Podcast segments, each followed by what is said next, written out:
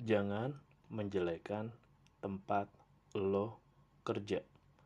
Selamat datang di sini ya, low budget, nggak harus mahal untuk nikmatin hidup. Awal pembukaan emang gue langsung to the point. Jangan menjelekan tempat lo kerja.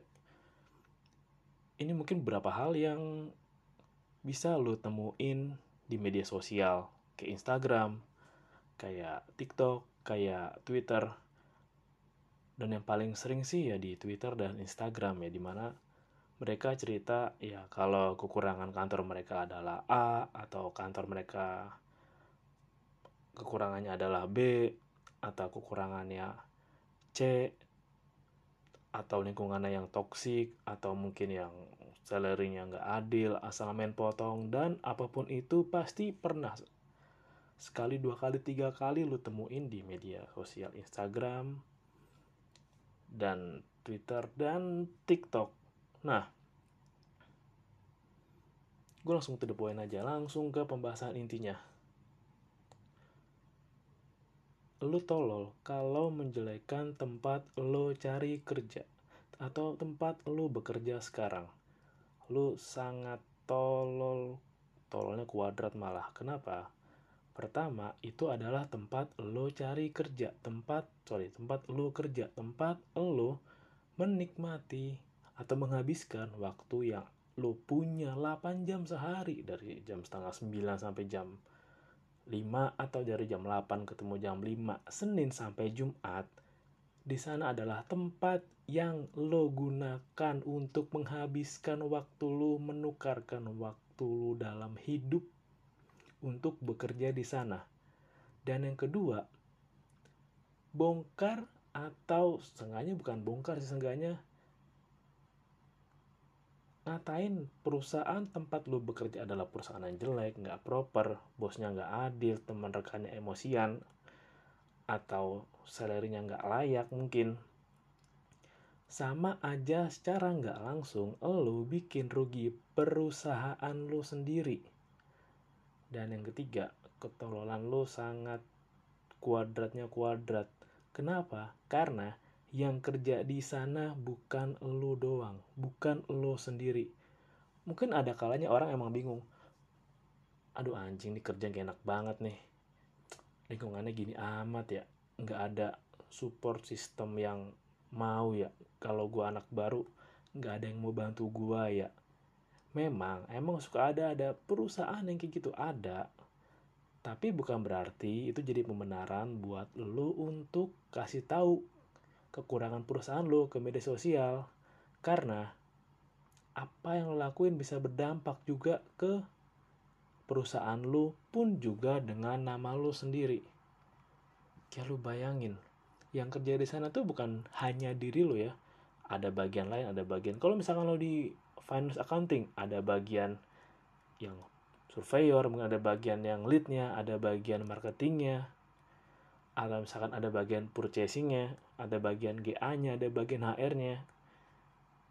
Ya semua saling terlibat satu sama lain, bergerak bersama. Nah itulah namanya perusahaan. Kalau emang lo nggak mau kerja di perusahaan yang banyak kurangnya atau lo mau kerja di perusahaan yang sangat sempurna ya lo buat perusahaan lo sendiri jangan ngejelek-jelekin karena yang lo lakuin adalah ya tadi gue bilang tolol. Ya kalau emang kejelekan emang ya gue tau lah gue udah beberapa kali pindah perusahaan dan memang ada kekurangan ada plus minus tapi bukan berarti bahwa kekesalan sesaat keemosian lo sesaat bukan untuk dijadiin dalam tanda kutip pusat perhatian atau konten. Kayak contoh di Twitter kemarin. Lagi rame soal HR yang mewawancarai calon kandidatnya dengan bahasa Inggris. Ya dengan bangganya dia bilang kayak, wah hari ini gue habis kayak habis ngabisin satu kandidat gue dengan pakai interview bahasa Inggris. Karena gue lihat sih CV-nya di bahasa Inggris. Ternyata setelah gue interview ya pelangga pelongo uh, uh, uh, gagap juga bahasa Inggrisnya. Haha gitu. Dengan gak sadar dia ngecepuin dirinya sendiri. Sering banget emang orang ngecepuin dirinya sendiri. Mungkin emang awalnya adalah Aing, gue lagi ngerasain momen yang menurut gue lucu nih, momen yang menurut gue seneng nih. Gue cerita ke mana ya? Kayaknya cerita ke pasangan gue. Ah, lagi sibuk deh. Uh, kayaknya kalau gue cerita ke dia, responnya itu atau happy-nya itu enggak sehappy yang gue ekspektasiin.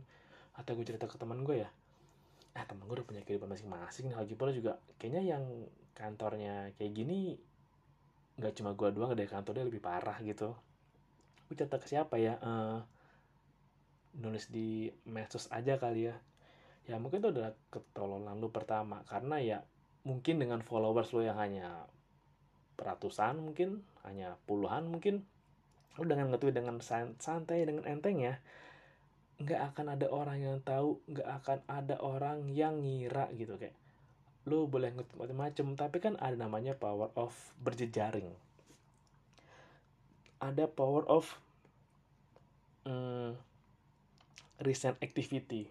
Jadi kayak misalnya lu post tweet saat itu teman lu reply teman lu retweet atau teman lu love atau teman lu repost atau teman lu share ya pasti akan menyebar ke satu sama lain.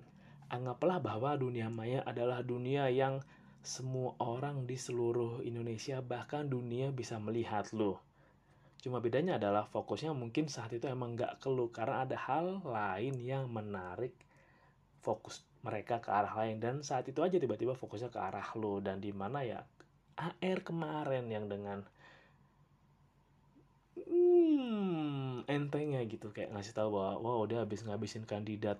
Ya habislah dia diserang diincar lah dia. Ya iyalah karena kenapa? Karena dia ngasih tahu kekurangan calon kandidatnya. Yang dirugiin siapa?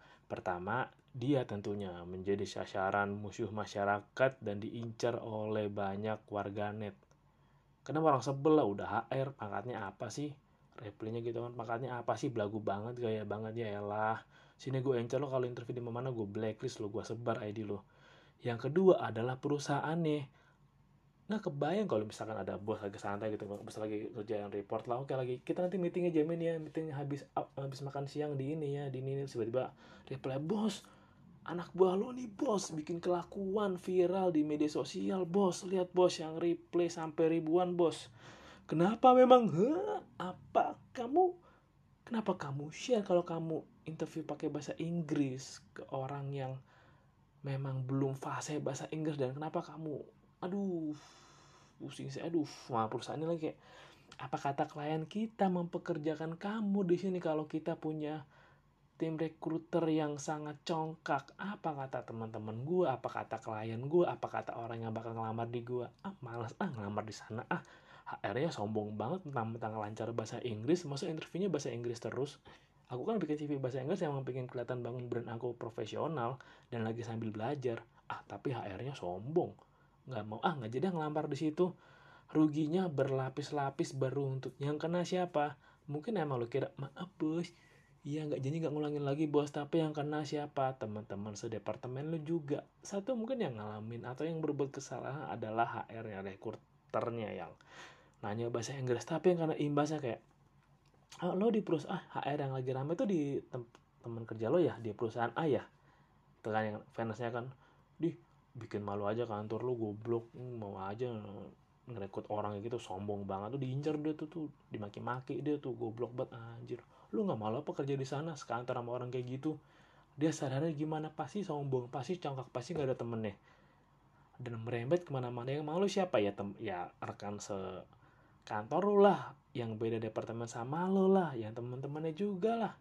Ya bahkan ya pasti nanti lu akan di mungkin emang katanya nggak adil sih yang berbuat salahnya di mana tapi yang diincar adalah kesalahan yang bukan apa yang lu lakuin. Yang kalau misalkan dia rekruternya salah terus dibahas kayak alah paling hidupnya gini ah paling temennya nggak banyak ah paling orangnya gini-gini gitu kayak di luar apa yang dikonteksin tapi emang ini bukan di luar konteks menjelek-jelekan tapi emang melakukan apa ya menjelekan calon kandidat malah. Itu bukan hal yang bagus dan layak untuk dituru. Contoh lainnya adalah toxic people. Orang-orang toxic yang ini gue pernah ketemu sih di lingkungan kerja gue dulu banget. Jadi kayak ada orang yang gue menyebutnya adalah vampir karena ketika lo dengerin dia lo akan terasa fokus lo kesedot energi lo kesedot dan lo akan capek. Dan kerjanya apa ya? Ngejak jekin ah perusahaan mah begini banget bosnya mana? Hmm orangnya begini katanya begini begitu ah kemarin ngomong begini bilangnya begitu janjinya ini tuh janjinya itu. Jelek-jelekin ngubah kejelekan ke semua keliling dari tempat plotting A, plotting B, plotting C.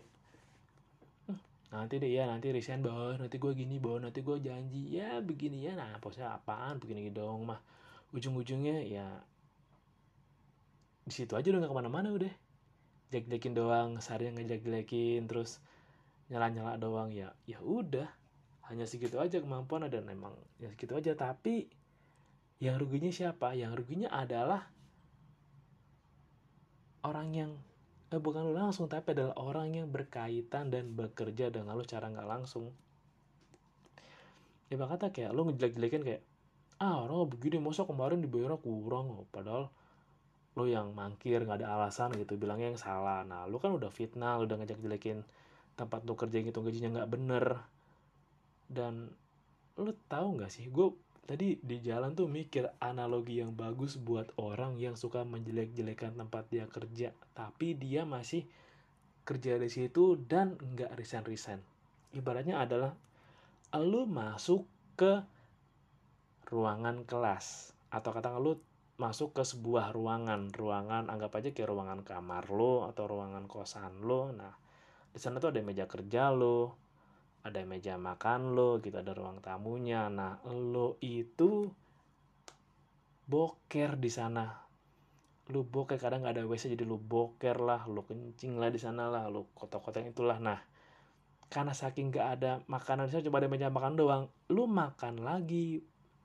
Boker lu tuh lu makan lagi tai lu biar aduh lu lapar tapi mulus. Nah, terus lu boker terus lu makan lagi kayak boker lu kayak e, aku terpaksa makan ini biar aku tetap kenyang eh, dan lu boker lagi dulu makan lagi dan ya kayak orang yang makan kotorannya sendiri dan karena lu nyari nyari uang di sana, lu bayar cicilan-cicilan peleter lu di sana dari sana.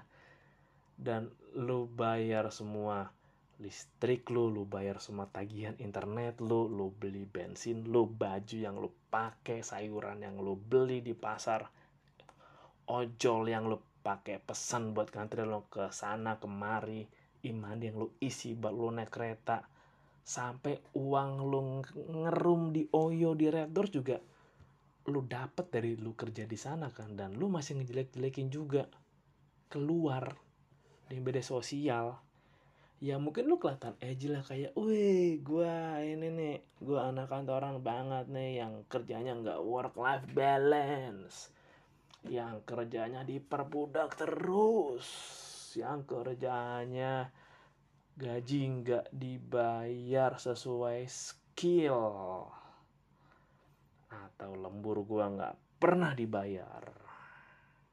Gue selalu bilang bahwa banyak dari kita daripada saya mengintrospeksi diri sendiri, lebih baik saya menyalahkan orang lain. Banyak yang kayak gitu. Dan gue juga pernah ketemu yang kayak gitu. Selalu telah, telah, telah yang salah adalah dari diri lo nya sendiri. Gue juga dulu pernah negor tim gue yang gue bilang kayak, ah perusahaan begini gini gini oke mari kita duduk bareng runtut kalau emang perusahaan salah gue mau wakili perusahaan minta maaf kalau lo yang salah lo minta maaf ke gue langsung depan gue saat ini juga minta maaf lo bener-bener. Dan ketika kita cross check ya emang dia yang salah dia yang ngikutin prosedur di luar prosedur dan melakukan yang enggak sesuai prosedur. Dia minta sama gue fair. To the point aja langsung. Depan gue to the point kayak. Dan emang itu intern. Nggak. Enggak di sosmed kayak. Heran aja sih kayak. Apalagi kayak kejadian kayak waktu rame tuh kayak uh, ada kata ya bos oke okay, kayak ada orang karyawan yang bilang ah perusahaan gua nggak adil bla bla bla. Kalau emang kasusnya kayak Aice itu masih boleh. Karena apa? Karena semua serentak dan emang nggak adil dan emang wow mengerikan sih kalau lo baca sih kayak ada yang keguguran lah dikasih makan yang nggak layak lah tapi ketika lo menjelek-jelekannya adalah sesuatu yang sebenarnya biasa aja tapi emang lo seorang drama planner atau seorang drama person ini tuh drama person loh ya khusus drama person. Karena emang ada orang yang sebenarnya nggak kenapa-napa tapi dia bikin dramanya sendiri. Seolah-olah dia adalah korbannya padahal nggak apa-apa nih kayak lu pernah main Harvest Moon kan? Anggap aja lu itu adalah player lu main Harvest Moon. Dan karena emang keadaannya tenang sepi akhirnya lu tebang-tebangin pohon lu sendiri. Lu acak-acak sendiri tanaman lu sendiri tanaman lu yang udah mulai panen lu sabit lu cangkul. Terus lu panik eh, salah cuaca salah cuaca. Uh, salah tukang rumah potong kayu motong kerjaan kayunya nggak bener ya bikin rumah kaca gitu. Lu nyalahin mereka padahal lo sendiri yang motong pohonnya sembarangan. Dan lu nyalahin orang lain padahal dia yang salah. Emang ada orang-orang yang drama planner yang atau drama person lah di mana kayak daripada nggak ada yang rame nih bikin ramean sendiri aja yuk. Dan itu emang yang nyebelin. Dan kalau emang lu ketemu model yang gini nih model orang yang ah iya kan ya ya ampun kerja sampai lemes kerja sampai teper ya ampun nggak adil bla bla bla kalau emang anda masih berusia ya kalau katakanlah setelah lulus 17 sampai usia 21 atau 22 pahit-pahit maksimal 23 lah. Itulah masa di mana ya? Lu kerja untuk memuaskan ego lu sendiri. Kayak balas dendam lu dulu belum bisa menghasilkan balas dendam lu nggak bisa atau belum bisa beli apa yang lo waktu dulu. Tapi ketika melewati usia ya katakan 23 lah anda harus dengan otomatis dong dengan menggunakan kepala Anda dong. Anda harus berperan menggantikan peran orang tua Anda dan menjadi orang yang tulang punggung bahkan orang yang bertanggung jawab dengan keluarga.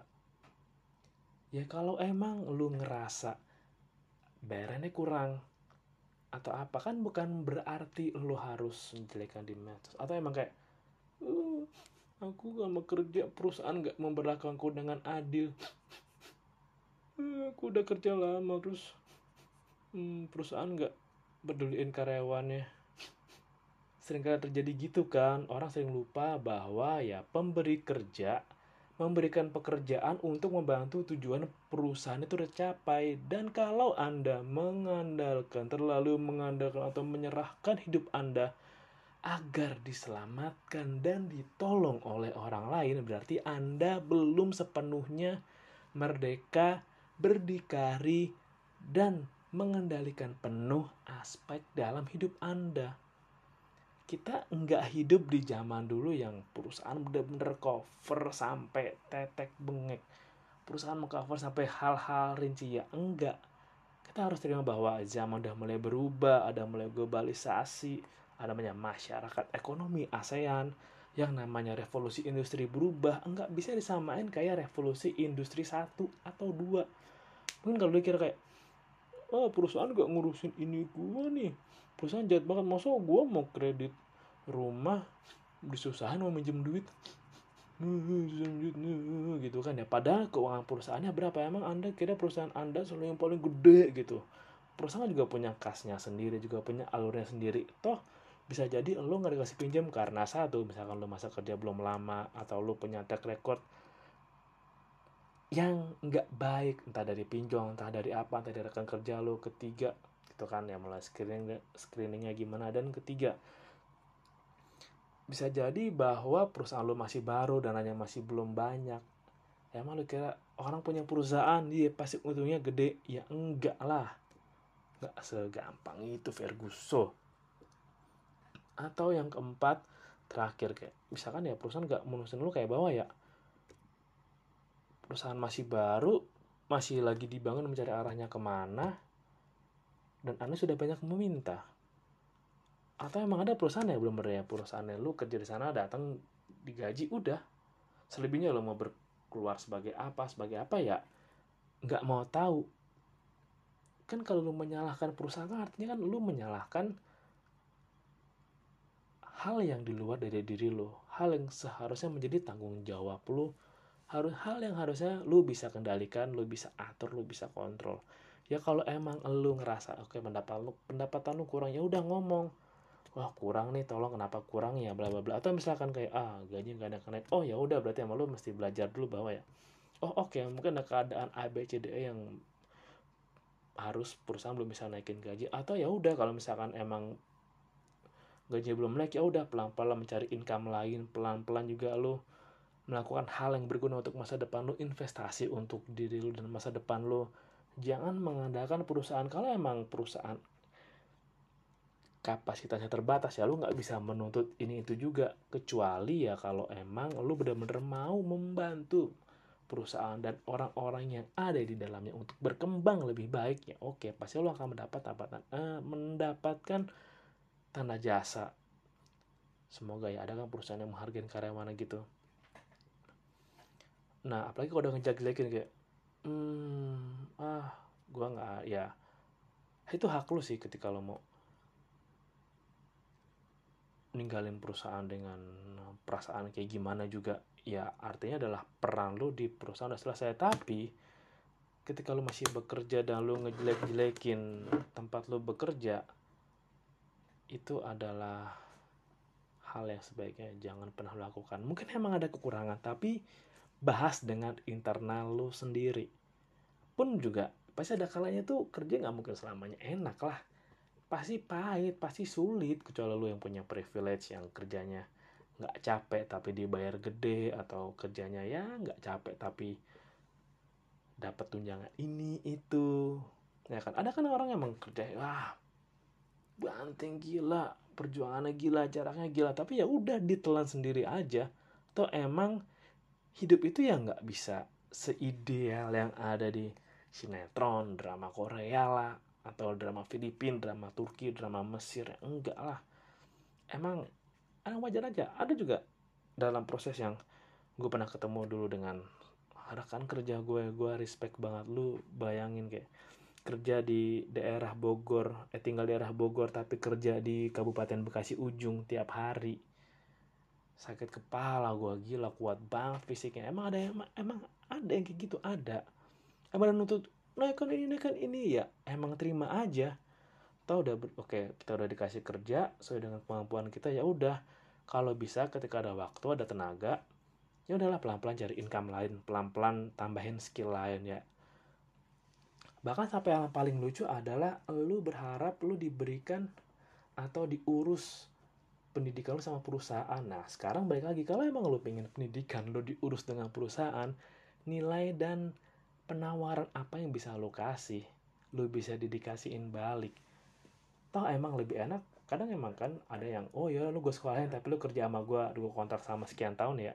Yang paling enak kan ya udahlah, gue sambil kerja nabung pelan-pelan sisihin aja sekian buat sekolah pendidikan gue gitu. Pelan-pelan buat lewat buat ikut gue training ikut gue webinar lah apa. Ada banyak alasan kan hmm, duitnya udah kepake duitnya udah keburu buat bayar ini bayar itu nggak bisa pendidikan lagi tolong dong perusahaan kasih duit aku lebih lagi. Lu nya aja yang tolol juga zaman udah enak kayak gini apa apa udah gampang belajar pun juga bisa lewat HP, lewat video. Makanya lu YouTube nonton yang bener, jangan nonton konten prank, jangan nonton konten baik-baik tapi bohong, jangan nonton konten pencitraan, di luarnya. Wah so sweet.